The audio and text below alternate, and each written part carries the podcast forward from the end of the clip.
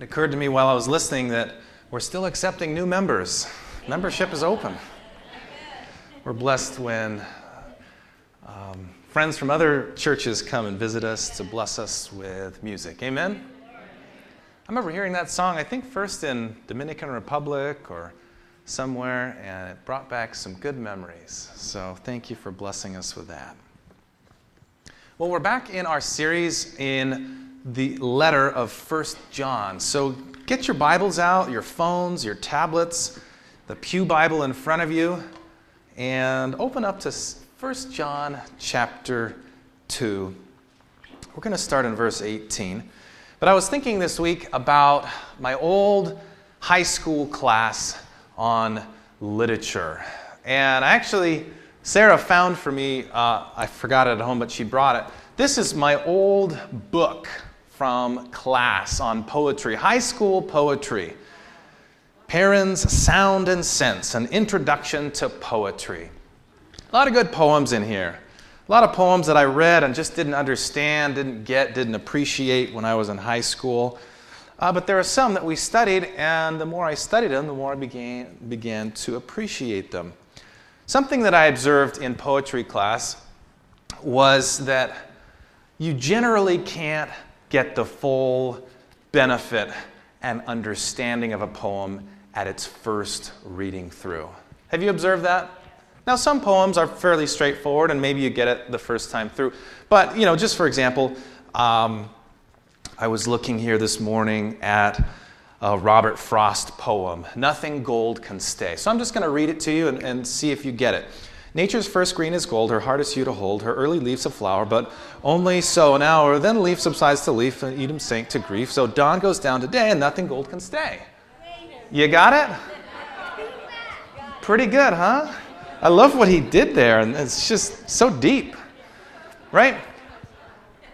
You protest because you say, no, you can't, you can't do poetry like that. First of all, you got to read it with some cadence and some enthusiasm and pauses and and you need to you need to do it you need to read it right and then you need to think about it. And then there's alliteration in here. Her hardest hue to hold. Okay well that's nice. I appreciate that. And then we got to think about some of the symbols in here. And and there are these paradoxes in lines one and three and we've got to discuss these things. And after we've all gone over it for a long time, then maybe we'll begin to appreciate it a little bit better. But still, I mean, Robert Frost, he wrote some good stuff, so we probably still won't grasp all that this poem has to offer. So we recognize that in poetry, but how about with God's Word? For God so loved the world, he gave his only begotten Son. Whoever was in him. Okay, amen. I got it. Sometimes we read the Bible in a similar way. Or we think we can read it without expression. Or read it once and understand everything Paul was trying to communicate. I find that, that a lot of these poems that I still don't understand in here are, in a, in a similar way, reminding me that there's stuff in every passage of Scripture that I'm not going to gather in one simple reading through. I may study a passage for a lifetime and still never dredge its depths completely. There's still more gold to find. So, as we get into our passage for today, I just want to be conscious that, that there's a lot for us to discover. You know, in our time here, I try not to preach too long because I know that uh, the mind can only take in so much as the seat can endure. So, or the blood sugar, or the kids, or, or, or this or that. So we only have so much time to study together, but I hope it encourages you to study more on your own, to spend time reading and rereading passages, to read them slowly, to read them in different translations, to look up words you don't understand. Got to do that in poetry too, uh, often.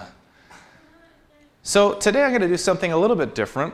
We're not going to dissect this passage completely, but I am going to read it through once in its entirety and let you just listen to it. You can read along if you want. I'm in the New International Version today. But think about words that are repeated ideas and concepts that are brought up more than once. And let's see if we can get a deeper appreciation for 1 John chapter 2 verses 18 through 27. The Bible reads, "Dear children, this is the last hour. And as you have heard that the antichrist is coming, even now many antichrists have come. This is how we know it is the last hour. They went out from us, but they did not really belong to us. For if they had belonged to us, they would have remained with us. But their going showed that none of them belonged to us. But you have an anointing from the Holy One. And all of you know the truth. I do not write to you because you do not know the truth, but because you do know it, and because no lie comes from the truth. Who is the liar? It's the man who denies that Jesus is the Christ. Such a man is the Antichrist. He denies the Father and the Son. No one who denies the Son has the Father. Whoever acknowledges the Son has the Father also. See that what you have heard from the beginning remains in you. If it does, you will also remain in the Son and in the Father. This is what He has promised us, even eternal life. I'm writing these things to you about those who are trying to lead you astray. As for you, the anointing you received from Him remains in you, and you do not need anyone to teach you. But as his anointing teaches you about all things, and as that anointing is real, not counterfeit, just as it has taught you, remain in him.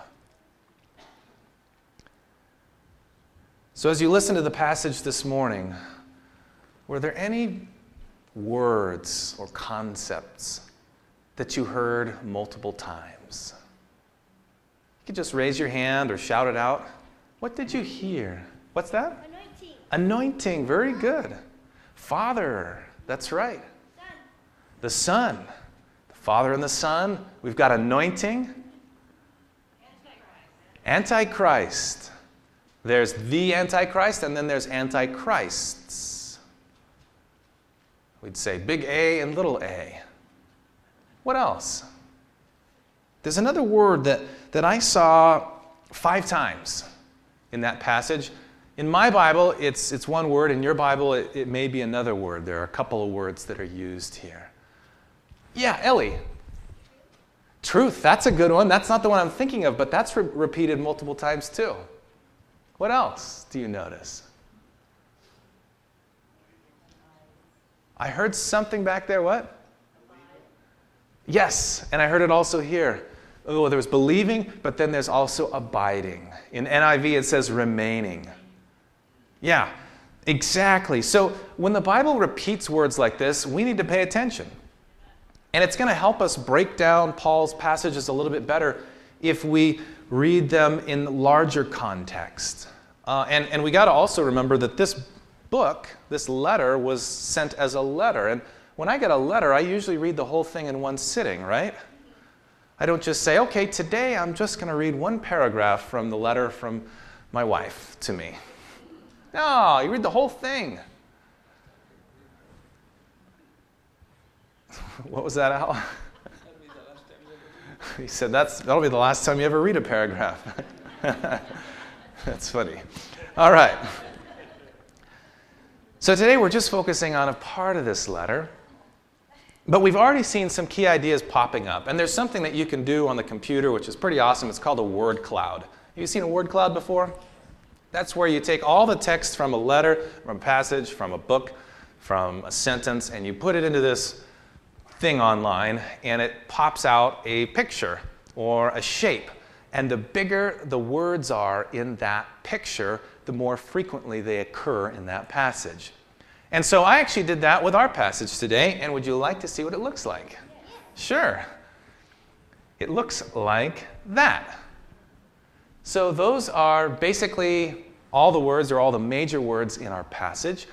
And what are the words that are the big ones that pop out at you? Son, Father, they appear, I think, both four times. Anointing appears uh, three or four times in our passage. Remain, uh, I use the NIV, so it has remain. That appears five times. No, Antichrist. Some of the major concepts, not that the small words and the words that are used less frequently are less important, but we need to pay attention if we want to better understand what this passage is all about. And we can already get an idea that it has to do something with the Son and the Father and an anointing, remaining, knowing, but then there's also the concept of Antichrist, right? And as we'll see, these words and concepts are connected together. So you can have a lot of fun. In fact, I'll just leave this up here on the screen for you to look at. But you can have a lot of fun with the Bible and use technology to help you study it in a new way. Now, with this particular one, I noticed that it's, it thought anointing or anointed were two different words, so I went through and I made sure no, no, no, we'll just put them all into one. So sometimes you have to look for, for that. Um, it wasn't smart enough to recognize, I didn't ask it to recognize similar words and put them all together. So let's start from the very beginning. 1 John chapter 2 verse 18. Dear children. Again, we saw dear children is a reference to all the believers, right? Not just a reference to Rohan and Sophiana, etc., eh, etc. It's a reference to everybody. Dear children, this is the last hour. This is the last hour. Whoa. When was John writing this? He was writing this almost 2,000 years ago. You know, in a, in a certain sense, ever since the cross, ever since the resurrection, we're living on borrowed time in these last days. Uh, but Jesus instructed his followers to believe and expect his coming to be near. And so, in a sense, it was the last hour for John and his believers. Uh, if it was the last hour then, we're like in the last minutes. Beloved, it's the last few seconds, I believe. This is the last hour, and as you have heard, the Antichrist is coming. He's talking about the Antichrist, capital A Antichrist, the big one. And it's interesting, for as much talk about the Antichrist, it's only in this passage, well, in this in John's writings here, that we see the word Antichrist used in the Bible. It's not used in Revelation. It's not used in the book of Daniel. Antichrist is only in John's letters here. Um, now, the concept is seen elsewhere the little horn power of Daniel chapter 7 and 8.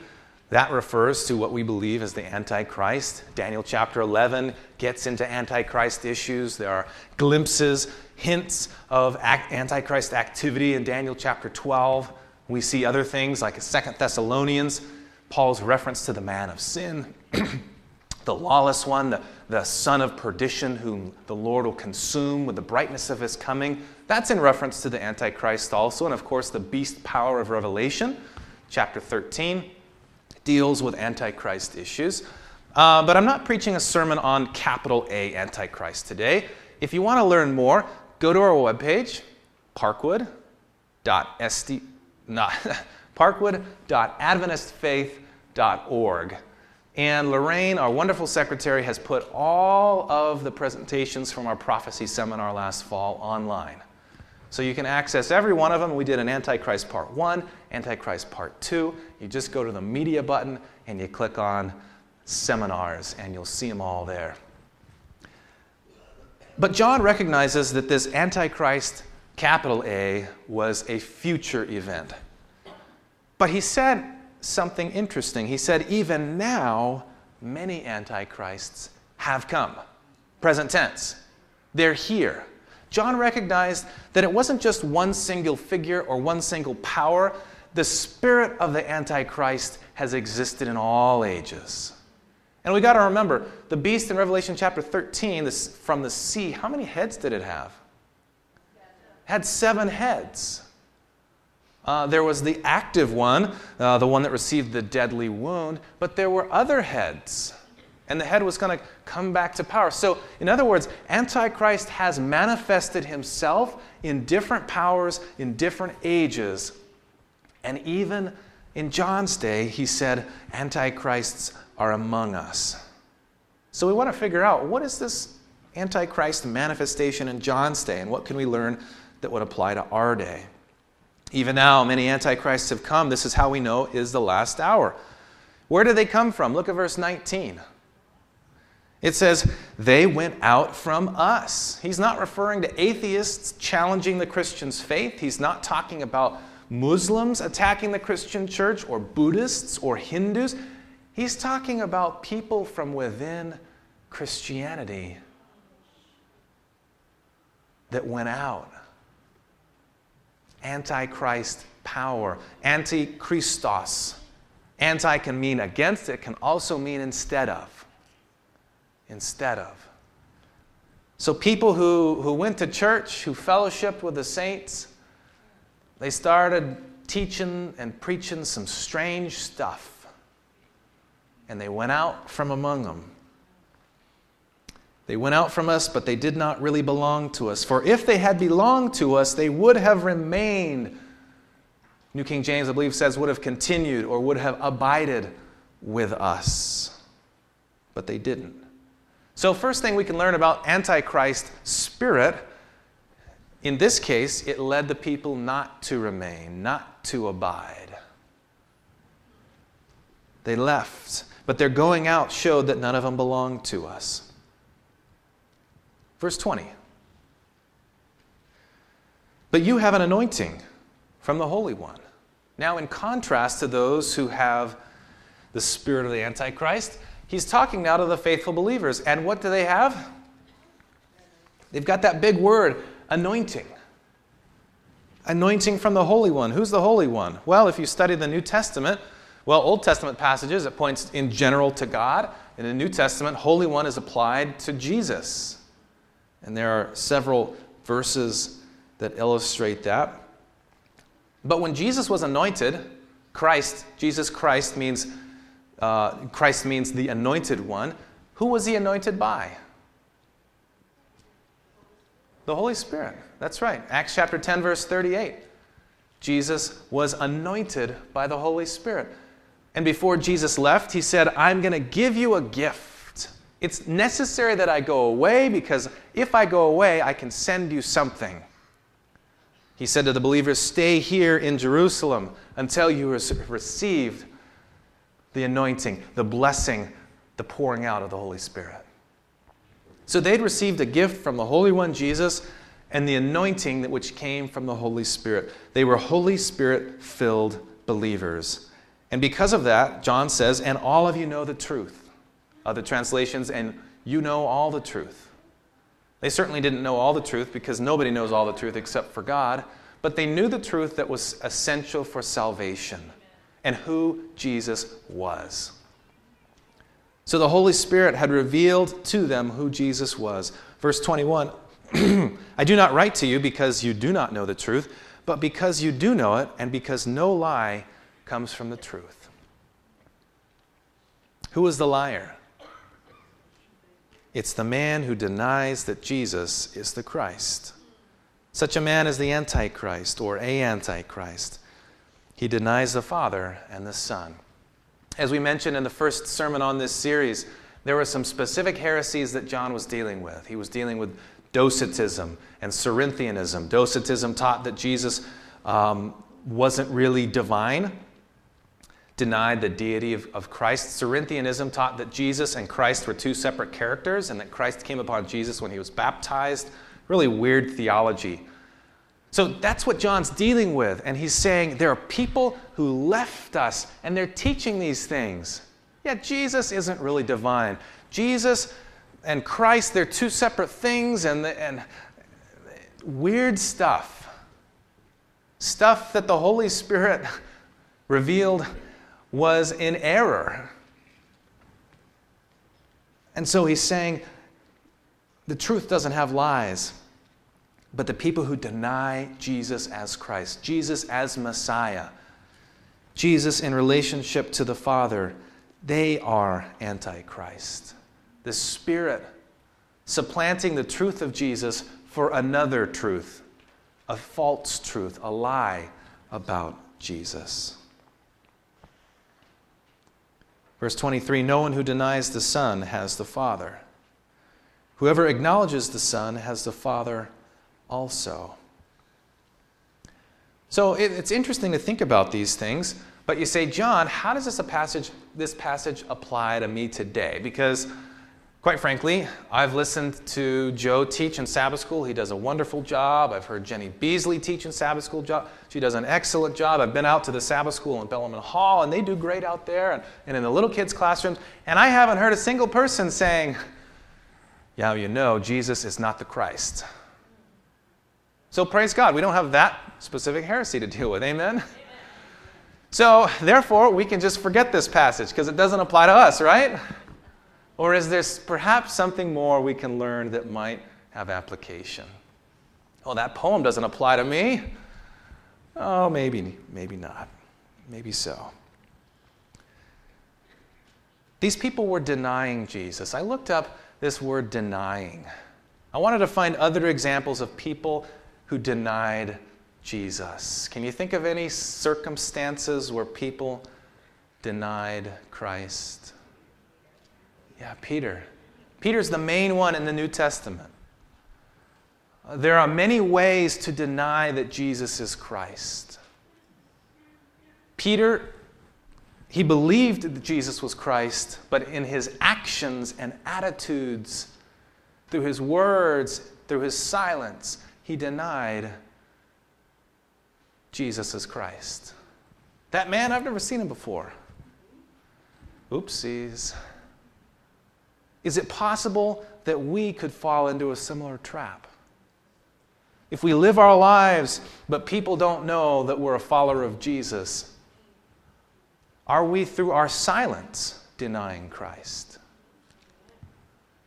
Is it possible when you feel convicted to speak up on behalf of Jesus, but you hold back because I'm afraid?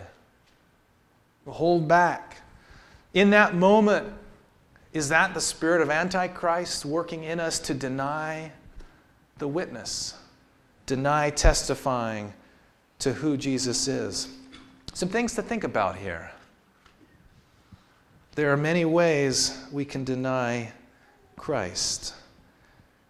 We can, we can believe Jesus is the Messiah. We can believe that Jesus came from God, that is God. But are we letting him change our life? Because it's one thing to believe something intellectually, and it's another thing to let something change your entire life. Right? You can know that you have,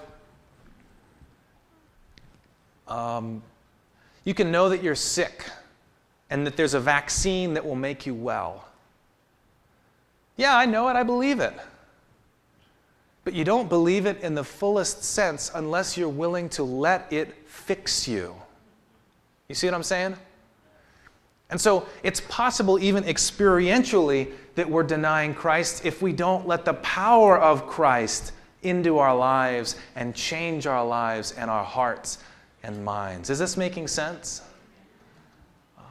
We got to think about these things carefully. So there were people people who were leaving because they weren't really a part of the faith. They were teaching these heresies. By the way, there are some strange teachings going on today uh, about the Holy Spirit and so forth. And there was a fabulous seminar that happened down um, at a church just a little south of here. And if you go on to ccc.adventist.org, you can watch these presentations that are really good about the Holy Spirit and about the nature of God Really good stuff. I really recommend you looking into it. So they left, but John is telling the believers, You've got the anointing and you're remaining. Now, verse 24 See that what you have heard from the beginning remains, abides in you. If it does, you will also remain in the Son and in the Father. And this is what he has promised us eternal life. Now, John wrote another book, Book of John. He used that similar language, remaining, abiding. John chapter 15 I am the vine, you are the branches. Whoever abides in me, and I in him, bears much fruit. So God, God is telling us through John about the importance of remaining connected, abiding in Jesus. And the ones that didn't abide were the ones that left with the spirit of Antichrist. So the protection from leaving, from getting the spirit of Antichrist, from falling away, is to abide and to keep the anointing. Verse 26 I'm writing you these things to those of you who are try- about those who are trying to lead you astray. I'm trying to inoculate you against these false teachings. But as for you, the anointing you received from him remains in you, and you do not need anyone to teach you. Not that teachers were unnecessary, because the Holy Spirit gave the gift of teaching. But in this case, about these doctrines, you don't need someone to come teach you something else about who Jesus is. You already know, and the Holy Spirit has taught you. But as his anointing teaches you about these things, and as this anointing is real, not counterfeit, just as it has taught you, remain in him. A couple of key points here. He says this anointing is real and not counterfeit. Is it possible to have a counterfeit anointing of the Holy Spirit? Apparently it is. So we got to watch out for that. But it's a real and genuine anointing. And so he urges them again to remain in him. And then look at verse 28. And now, dear children, continue, abide, remain in him, so that when he appears, we may be confident and unashamed before him at his coming. So, what do we get from this passage? We've read through it, we've looked at it a little more closely. What have we learned that we can apply in our life? We've seen the importance of knowing and professing not denying the Son and the Father, living and representing Him in our daily lives through our actions, our attitudes, our words, not being silent when we're called to speak. And we've seen the importance again and again of remaining and abiding. If you want to stay connected to God, make that choice and make sure you have the anointing. It's been said you can't abide where you don't presently reside. Right? You can't live somewhere if you don't, you can't stay somewhere if you aren't there. You can't abide where you don't already reside. So, how do we get the anointing from the Holy Spirit? Because I think that's the key thing in this passage. The people who had the anointing didn't fall away into heresy. How do we get the anointing? Number one, we ask for it. And then we keep on asking. Jesus wants to give us this gift. It's the most important gift we can ever receive, and we need to receive it every single day. It starts when we wake up and we say, Lord, it's another day, and I want you in my life. I need your Holy Spirit in my life. I need the fruits of the Spirit in my life. I'm raising children, dear God. I need the fruit of the Spirit love, joy, peace, patience, kindness, goodness, gentleness, faithfulness, and self control. Lord, it's another day. I have tough things ahead of me at my job. I'm a teacher, I'm a doctor. Lord, it's just hard enough being alone here in this house. I need your anointing in my life. God, what do you want to say to me? And we open up this book, the word of truth. We saturate our lives with truth. We get into the place with God and then we stay there. And we try and stay connected to God throughout the day. And we do this day after day. We need to have a, a sermon series on the Holy Spirit to unpack this more. But how many of you want to stay with God and have the anointing of God in your life? I want that. I need that. Every single one of us need it. God wants to use you in a special way this week to not deny Jesus, but speak for Jesus. And to do that, you need the Holy Spirit. So let's affirm that desire through prayer right now. Dear Father, we want to follow you every single day. Lord, we don't want to get mixed up in false teaching. Um, but even more than that, Lord, we want to stay connected to you because you're our friend. You're our Savior. You're the one that gives us power and strength and joy. You're the one that brings meaning to our life. And so, whatever we do in our lives, we need you. We need your anointing to instruct us and guide us and teach us and correct us and to empower us, Lord. So I pray that our hearts will be open for that anointing now in this moment and every single day. May we abide with you today and each day, and may others know about you and be pointed to you through our witness this week. This is our prayer in Jesus' name. Amen. Have a great Sabbath. As many of you heard, next Sabbath at 3 p.m., there is the service memorial service for Joan Curtis. So she passed away on Sunday. Come out next Sabbath at 3 p.m. and uh, support and love on the family. We'll see you later. God bless.